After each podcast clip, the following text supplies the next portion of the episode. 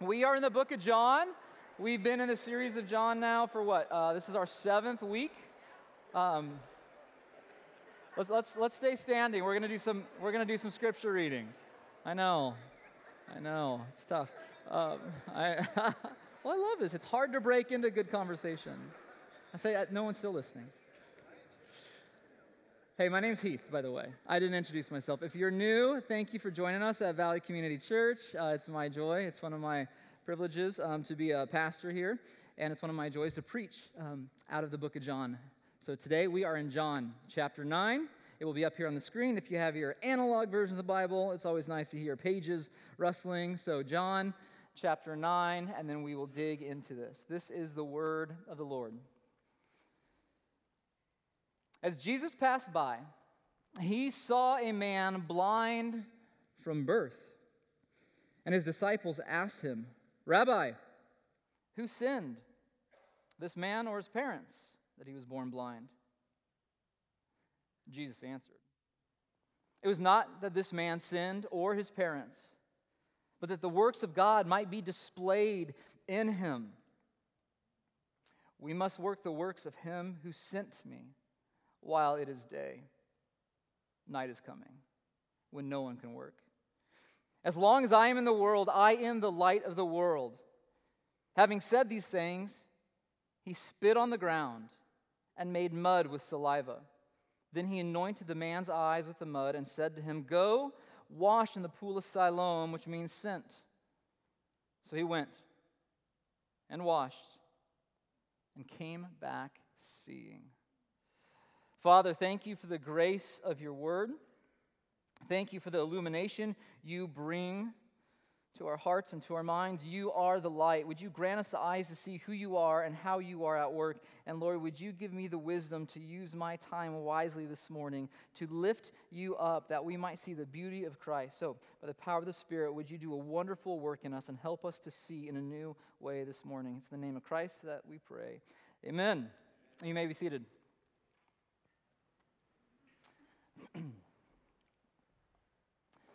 this story is earthy, right? It's, it's bodily, it's messy, it's a bit crude, maybe a little dirty and, and grotesque. What a sight it must have been to see this blind man with mud smeared eyes, stumble, tripping, fumbling forward, bumping about, making his way down a busy road with a strange sense of excitement about him as he worked his way towards the water's edge. So, how did we get here?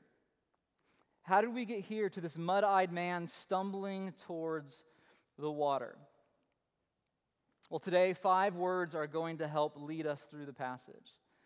Five words will help us hopefully understand the flow and the meaning of John chapter 9.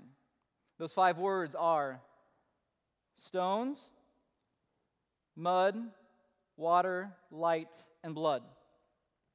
Stones, mud, water, light, and blood. And in these elemental things, we will get to see by, by God's grace, by the empowering of his, of his Spirit, the good news of who Jesus is, which is why John writes this book, which is why John writes this passage, which is why John points to this sixth sign to show us who Jesus is. Now, in John 9, we have the sixth sign that John curates, that he uh, holds up for us so that we could see the person and work of Jesus. Now, to locate ourselves in the story, let's look at this map really quickly. This is kind of the literary design of the book of John. If you recall, if you've been here for more than a few weeks, you can see that there's four big parts prologue, book of signs, book of glory, epilogue. The book of signs, chapters 2 through 12, has seven key signs that are, are there to help us see who Jesus is. Today we are in the sixth sign. You can see it there where the star is, the healing of the blind man in chapter 9. The first sign, Jesus turned water to wine. The second sign, Jesus heals an, uh, an official's dying son. The third sign, Jesus heals a man who was sick, paralyzed for some 38 years. The fourth sign, Jesus feeds 5,000, more like 15 to 20,000 when, when women and children are included. The fifth sign, Jesus walks on water, which we looked at last week. And then the sixth sign, Jesus heals a man born, excuse me, born blind. So let's let the story do its work here in us today. And, and hopefully, um, as the story works in us, we'll begin to see some of the ways that we actually don't see very well. Um, it seems to me that we could all use a little Jesus mud in our eyes. Now, before we get to the mud, uh, we have to start with the stones, right? Stones, mud, water, light, and blood. So let's begin with the stones. What's our setting? What's our context? Well, it is the Feast of Tabernacles. It is late in the fall, most likely the second week of October. Daylight is getting shorter as the year grows older. And during this time, the Jewish people celebrated the major holiday that's called the Feast of Tabernacles, or the Feast of Booths, or Sukkot. And this holiday was meant to remember, to recall God's provision for his people when they were in the wilderness, right? He'd taken them out of slavery. They're in the wilderness. They're heading towards the promised land. They're living in, in tents. They're, they're camping for quite some time. And so, in this uh, holiday festival, they would create these booths or tabernacles, and they would basically camp out for a week to recall what God had done, how he moved them through the wilderness to the promised land. Now, during this festival, in front of the temple, they, they put up these four massive uh, menorahs, these, these lamps, and they would light these each night. Massive, massive lamps. And these were there to remind people that God had been with them, leading them through the darkness of their wilderness. Remember, He was um, a, a pillar of fire, right? To, to give them warmth, to give them light in the darkness, to protect them, to guide them, to lead them. And so they would light these every night, and the city would be aglow with the remembrance of God that lit their way. This is really important to understand our story. In response to this festival tradition and this radiance that lit up the city, Jesus shouts, I am the light. I am the light. Cue uncomfortable tension and shocked responses. Jesus has just dropped a theological bombshell. Right? This is a Messiah mic drop kind of moment because people understand what the claim is. And so this continues, this exacerbates, it, it amplifies the, the sparring that's been going on between Jesus and the religious leaders. They reject the claim that Jesus is God's light to his people. And so the dialogue goes back and forth, and Jesus claims something unthinkable. So if we back up just a little bit to chapter 8 to set the context for our, our story today, this is what we find. Chapter 8, verses 12 through 13, and then 58 through 59. It says this Again, Jesus spoke to them, that's at the Feast of Tabernacles, saying, I am the light of the world. Whoever follows me will not walk in darkness, but will have the light of life. So the Pharisee said to him, You're bearing witness about yourself. Your testimony is not true. And then we'll skip forward. So just imagine some more spicy dialogue here, okay? On to verse 58. Jesus said to them, Truly, truly, I say to you, before Abraham was, I am. So they picked up stones to throw at him. But Jesus hid himself and went out of the temple. Okay, so Jesus says he existed before Abraham. How old is Jesus? He's just over 30 years old, right? 33 ish. Like Abraham was a long time ago. Jesus says, Before Abraham was, I am. He's claiming to be God, to be Yahweh in, in the flesh. And this swiftly paints a target, a bullseye on him. He's accused of blasphemy. The religious leaders pick up stones to kill him right then and right there. But Jesus leaves the temple, goes into stealth ninja mode, and he's gone again. And Jesus just keeps doing that. Stones. That is a spring loaded, high stakes, tension filled spiritual conflict context of our story today. Now, on the way out of that temple, amidst the epic scene of the collision of light and darkness, we get our verses that we read. So let's start with verses 1 through 5. So Jesus passes by a man in the dark, literally, a man born blind. And Jesus sees him. Those are important words, those are powerful words. Jesus sees him. Jesus was just about to get murdered. They wanted to kill him. His mind could have been on self protection and all these other things, but he sees a man with a disability on the side of the road amidst a whole crush of people. He sees the one other people don't see. If we can just stop there for a minute, Jesus sees those that other people don't see. Jesus sees those with disabilities that the world doesn't like to see or doesn't want to see because they don't know how to engage in conversation or interact because they get awkward or uncomfortable. Jesus enters right and he sees this man. What a beautiful thing. We as Christians are called to see those who aren't seen. That's why we have a disability ministry here. By God's grace and Spirit, we're trying to see those who often are not seen and to love, to love them and their families well. So, what a beautiful line. Jesus sees, right? Jesus sees him.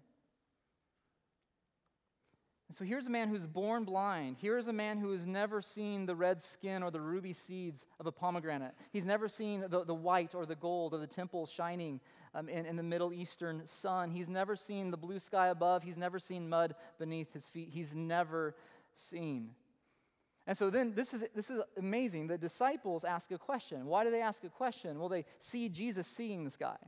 They see Jesus' attention attuned to this guy, and so they ask a question. They say, Rabbi, is it this guy's sin or his parents' sin that has him blind?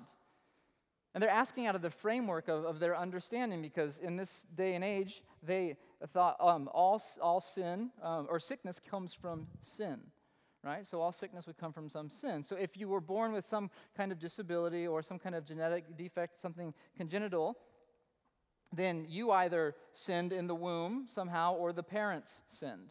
So that was the framework that they were operating from. And Jesus blows their categories apart. Neither. Nope. See, they, they wanted to understand the cause, but he points to the purpose. He says, Here's what it is for it's for the glory of God to be seen. His blindness is for the glory of God to be revealed to a world that is blind. Jesus is about to bring light to this man and then light to this world because the story would be recorded and the story would go in the Gospel of John, and the Gospel of John would go out to all the world to a world that needed to see who Jesus is. Jesus turns this man's suffering into glory. God uses suffering for his glory, and there's someone in here who needs to hear that today. Jesus, by his grace, turns suffering into glory. Grace turns suffering into a channel of praise, a display of God's glory. Our suffering is not meaningless, it has purpose in the scarred hands of Christ. So maybe that, that's you. Um, maybe it's an internal um, suffering of your soul, of your mind, a mental illness. Maybe it's, it's something physical. But in the hands of Jesus Christ, that suffering is not meaningless. It can become a channel, a conduit for the glory of God and bring light and love to other people. Next, Jesus now links the glowing torches of the temple, right? The, the symbol of God's presence with his people out in the wilderness. He links that and his statement that he is light with what he's about to do with this man. He links it all up. In other words, Jesus has told who he is. Now he's going to show that he's the light. Show and tell, object lesson time with Jesus. And he does it in a dramatic way. Verse 5, he says, As long as I am in the world, I am the light of the world. Now, what does the light of the world do? He spits. the light of the world, the celestial, like, oh, thing is like, he spits. He spits on the dirt. He makes mud, from stones now to mud verses 6 through 7. Having said these things, he spit on the ground and made mud with his saliva. Then he anointed the man's eyes with the mud and said to him, Go, wash in the pool of Siloam, which means sent. So he went and washed and came back seeing. Let's not miss this. Jesus makes mud with his spit. Then he gets down on the ground and rubs his hands in it and then he touches this man and rubs his, his dirty, muddy, spitty hands on the guy's face. It's a soil and saliva salve. and he tells him to go to the pool of Siloam and wash. And the man goes, he washes, and he comes back, and he can see. Now, hold on. Spit, mud, dark eyes coming to life. So that's weird. That's weird, right? Does Jesus have magic spit? Should I have called this sermon Magic Spit? Is this medicinal mud, right? You know what else is really, really weird? What else is weird that we don't often see in this story because we don't understand the historical context of the geography is that Jesus sends this guy on a long walk. Have you ever realized that? He sends this guy on a long walk. He sends a blind guy whose eyes are doubly blind because now they're covered with mud on a long walk. What is up? How far is this walk? It's going to be a good 15 to 20 minute walk if you can see. So, here, look at this slide. I hope this helps us. Okay, so this is a map of, of Jerusalem. So, see where that fire icon is? That's the Temple Mount. That's where those glowing torches are. That's where the temple is. Right outside of there is where Jesus meets this guy. So, remember, the, the, the torches are all lit up. Um, and then the, the religious leaders, they're, they're all lit up. They're mad at Jesus because he says he's a light. They want to stone him. Jesus exits stage right. He meets the blind man, spits mud, tells him to go take a long walk to Siloam. Remember, last time Jesus healed someone in John, John 5, he does it with a word, right? So Jesus doesn't have to do all this. What, what in the world is he doing? He's up to something. Why now this spit and this mud and this long stumble tripping walk? This distance, by the way, is, is about 2,080 feet. Now, there's an elevation change that's almost 400 feet. What does that mean? That means there's about a 19 ish percent grade. That means this, this walk that this guy is about to go down blind, mud on the eyes, is a 19% grade, which is steeper than Lombard Street in the city, which is now about 16%. Okay?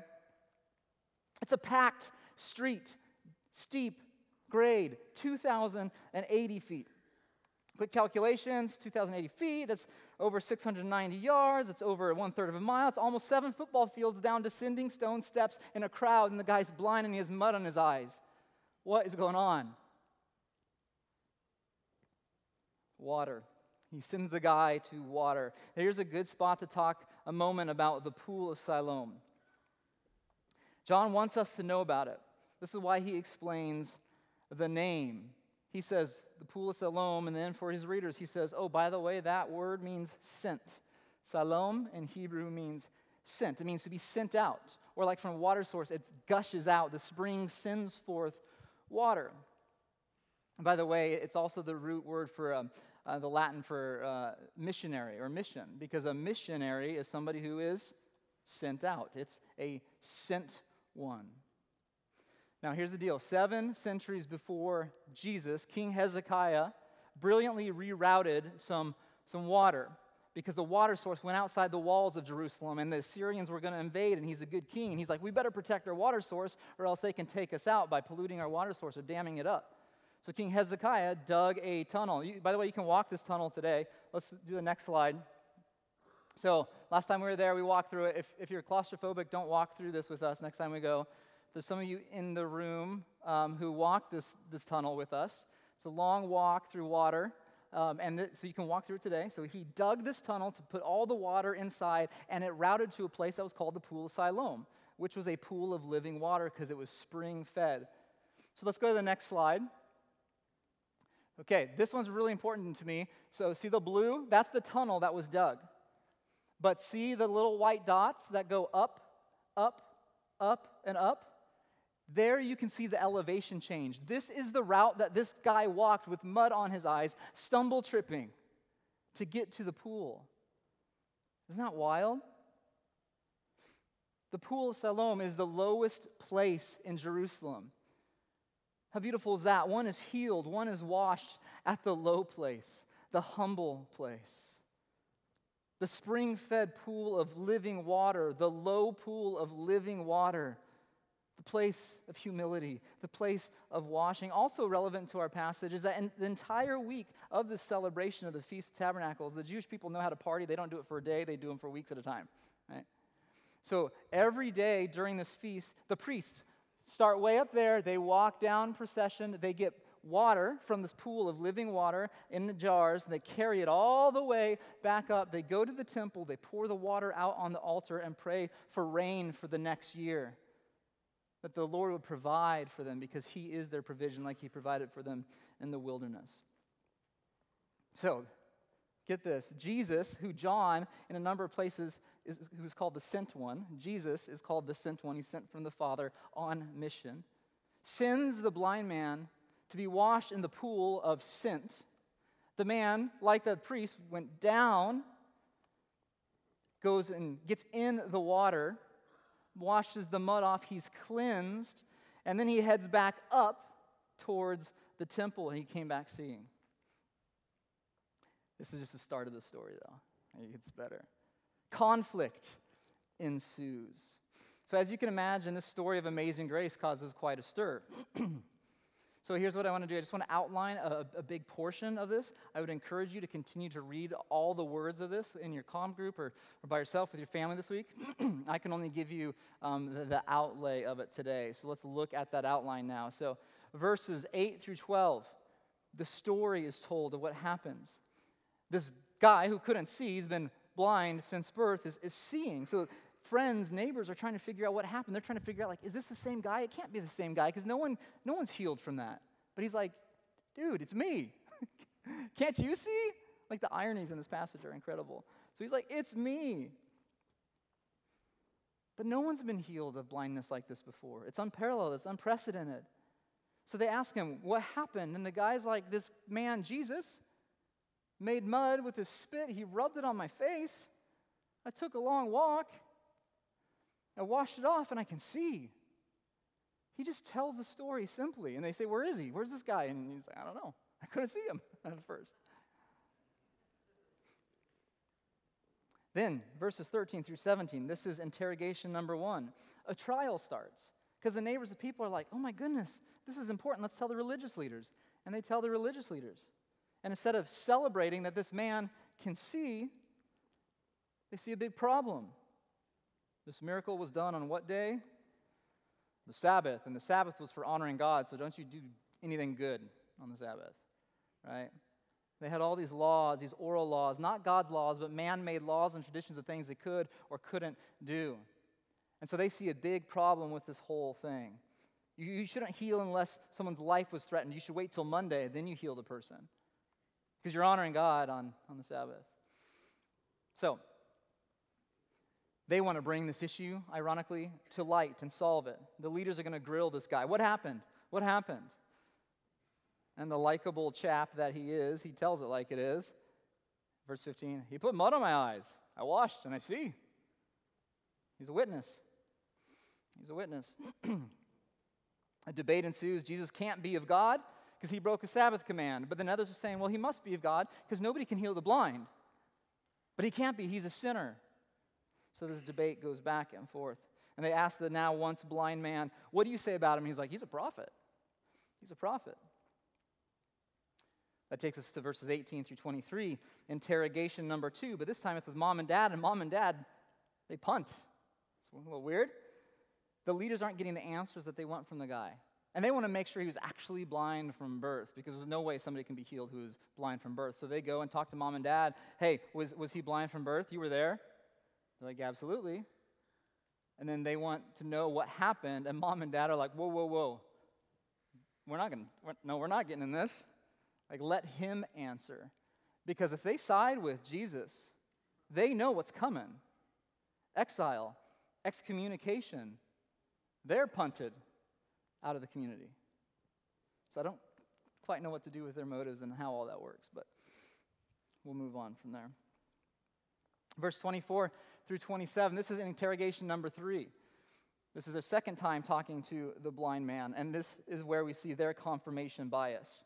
So they go to talk with the man again. They're going to get down to the bottom of this. They pressure him. They say, you know, confess God or, or, or speak the truth. Don't lie. We know this man is a sinner.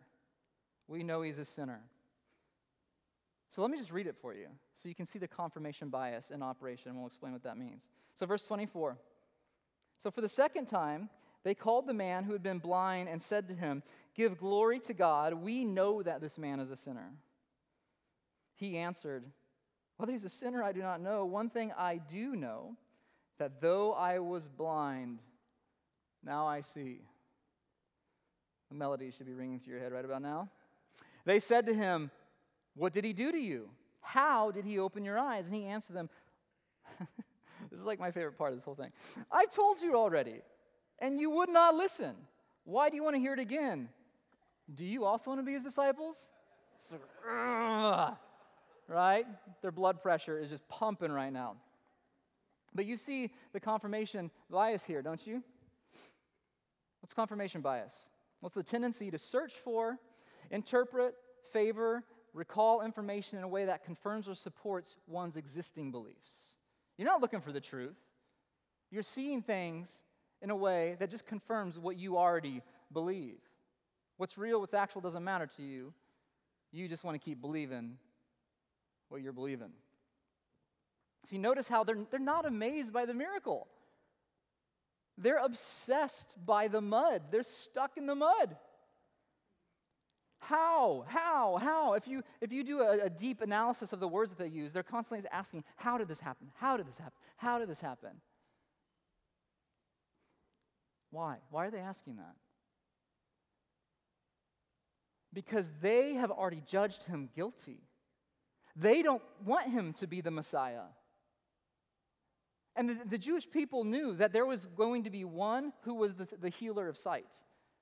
Right? I, Isaiah 29, Isaiah 35, Psalm 146. When the messianic age dawned, when the healer, the restorer, the redeemer would come and make all things right, one of the unique signs of the Messiah would be he would open up the eyes of the blind.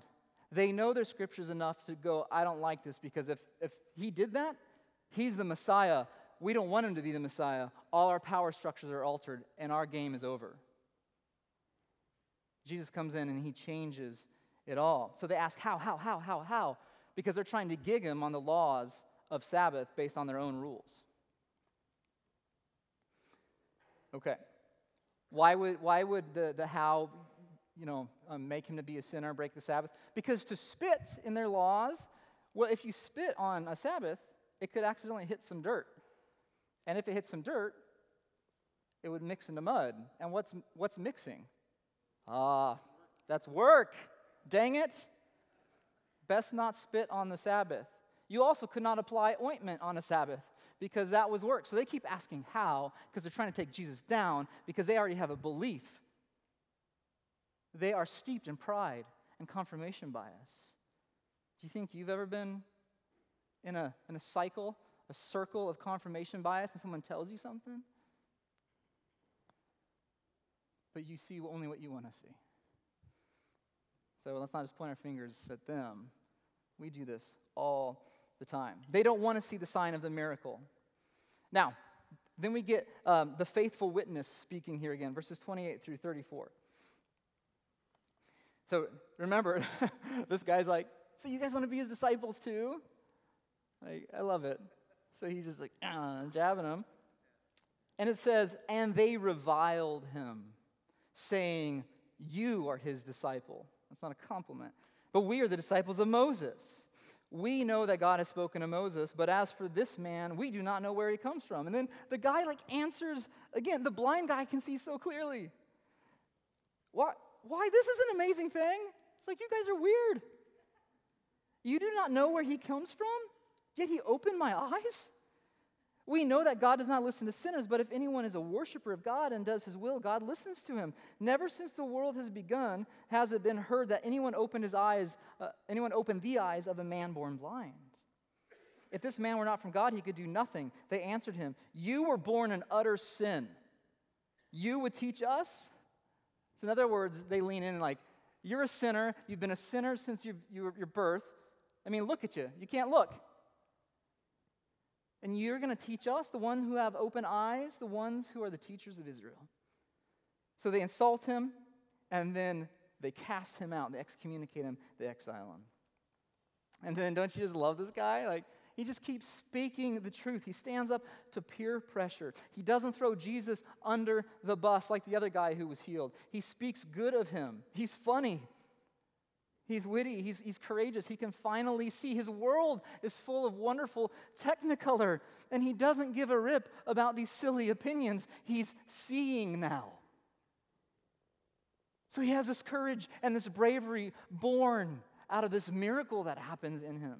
By the way, take an hour this week and go back to John chapter 5. Maybe do this with your com group. Read the healing of the man uh, who was sick for 38 years. Compare and contrast these two accounts, and it will pop new things. The book of John is just brilliant. Don't have time. I'll move on. Now, Jesus comes to find this outcast. Let's read this last bit because this is his gold. This is gold. So now we move from stones to mud to water at the pool now to light. Verse 35 through 41 Jesus heard that they had cast him out. And having found him, he finds him. Doesn't leave him to be cast out alone, he finds him. And he said, Do you believe in the Son of Man? The man answered, And who is he, sir, that I may believe in him? And Jesus said to him, You have seen him, and it is he who is speaking to you. And he said, Lord, I believe. And he worshiped him. Jesus said, For judgment I came into this world, that those who do not see may see, and those who see may become blind. Some of the Pharisees near him heard these things and said to him, So, what are we also blind? And Jesus said to them, If you were blind, you would have no guilt, but now that you say we see, your guilt remains.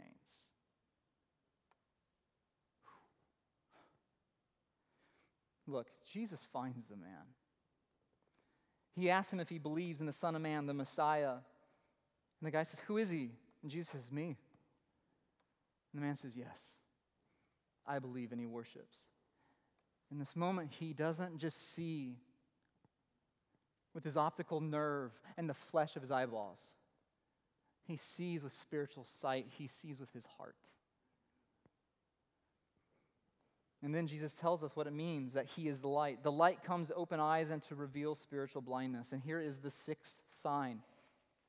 What does this sign mean? The sixth sign is that Jesus is the light that heals sight and reveals blindness. Jesus is the light come into this world that heals our spiritual sight and reveals blindness. He heals physical sight, but he heals our spiritual sight and reveals blindness. And the religious leaders are like, So you calling us blind? And he's like, Bingo.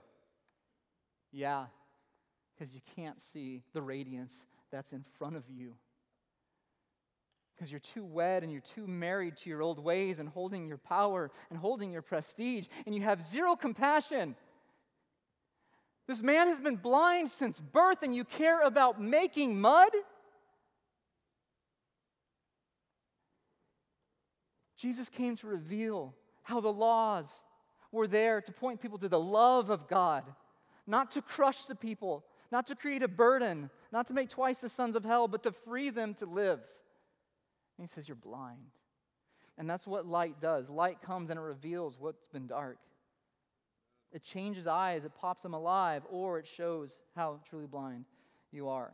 Now, this is incredible. So John tells a story in this way where this man whose eyes are healed has progressively has progressive growth in spiritual sight. First, he talks about Jesus as the man who healed him. Then he moves on and calls him the prophet. Then he talks about the man being uh, the one who's not a sinner, and then he goes on and talks about Jesus being the Son of Man. Like there's a progressive uh, clarity in his vision. But then the reverse happens with the religious leaders, right? They should have the sight, but as the story goes on, they get more and more and more blind. The blind man sees more and more, the leaders grow more and more blind. So, where are we in this story, right? Where are we? What are we supposed to see in this sixth sign? A couple things here. Um, there's a few different pictures in here. The sixth sign shows us these three things as well. It's a picture of humanity's dire spiritual condition. It's a picture of salvation as a work of recreation by God's grace. And it's a picture of our calling to be a faithful witness. So, a few words on each of these. A picture of humanity's dire spiritual condition. We are all sinners in need of saving grace. The blind man is representative of all mankind. All people are spiritually blind, a condition that we inherit from birth. We are spiritually blind. We don't chase after God. In fact, we refuse, we reject, we run from Him. And we are totally, totally incapable of saving ourselves completely.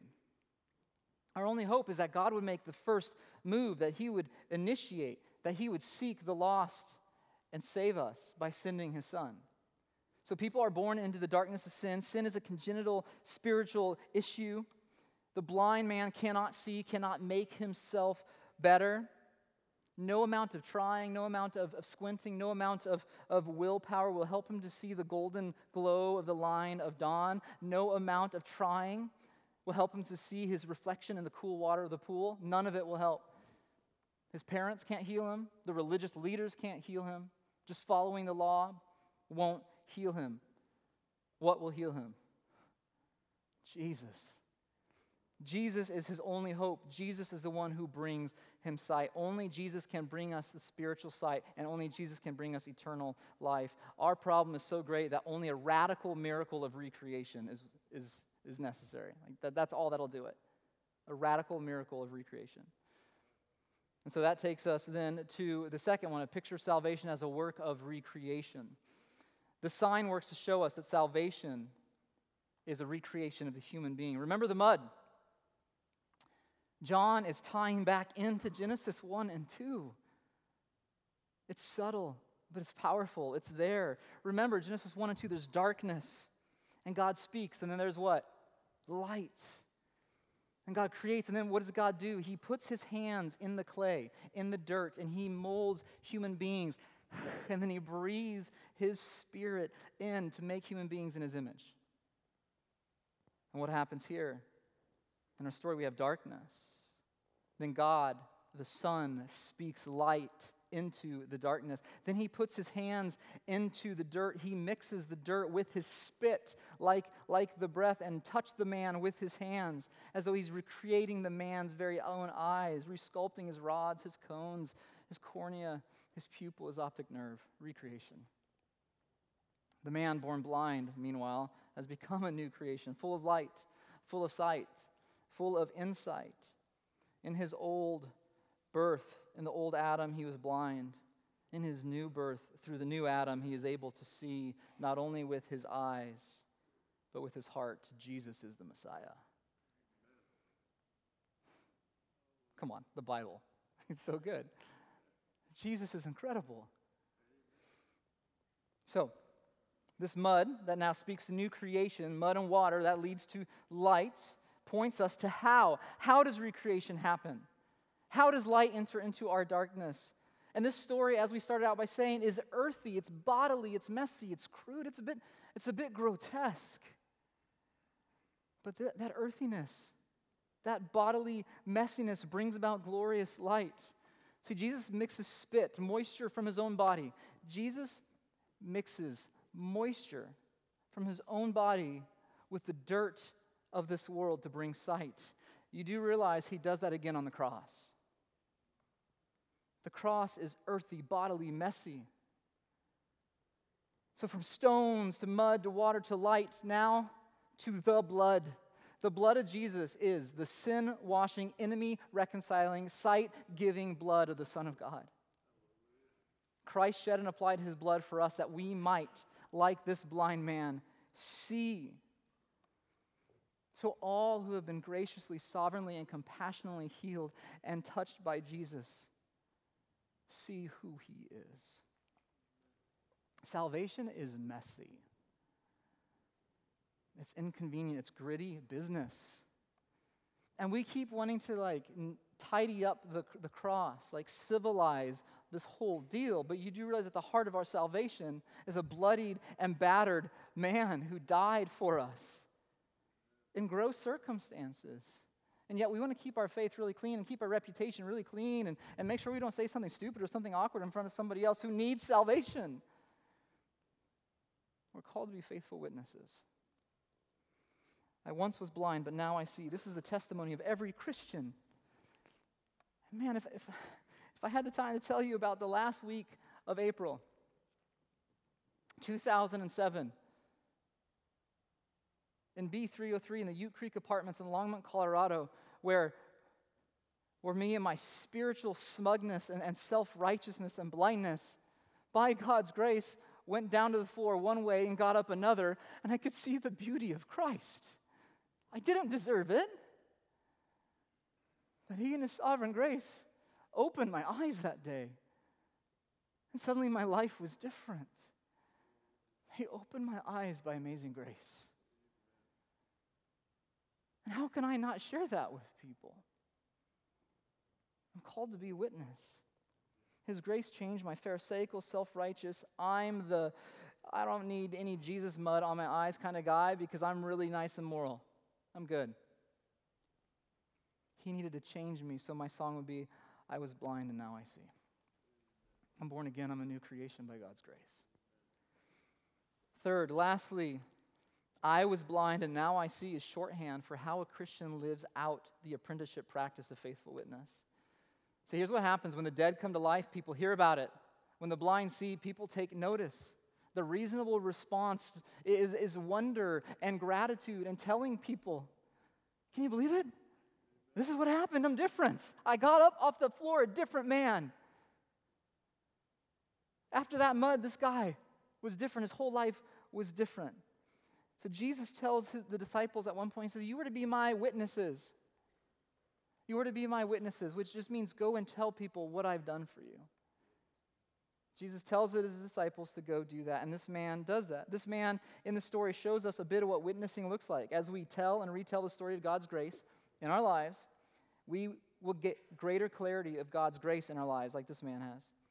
We go even deeper into this process of seeing him and then we get conflict. People won't believe us, they'll think we're crazy. There will be resistance. We may be ousted from relationships, exiled, excommunicated. It's going to take courage. But we are to be sent into the world. We are people of the pool of Siloam. That's what we are as Christians. Washed in the healing waters of Jesus, the sent one, given great spiritual sight, sent by Jesus, who was sent into this world to show the love of the Father. We are sent to gush the gospel to an arid world. So I want, I want to ask this What's your story of I was blind and now I see? I know a lot of them. What's your story of I was blind and now I see? And can I encourage you? Look for any tiny, minuscule excuse to share that with whoever's in front of you. Be as liberal as you can be with sharing that. Hey, thanks. Do you want bags with that at Trader Joe's? Excuse. Like, find a way. Gush the gospel. You are sent into this world by the sent one who is changing the world by the, his spirit moving through you. And let me ask you this revealing question. When was the last time you told somebody your story of I was blind and now I can see? When was the last time? I'm just going to let that sit uncomfortably here for a moment.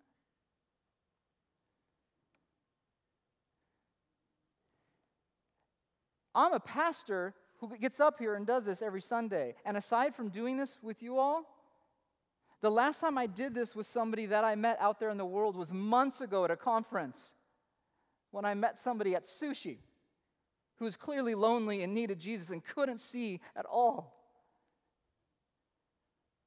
Look for the littlest excuse to tell the gospel. Man, I'm so blind.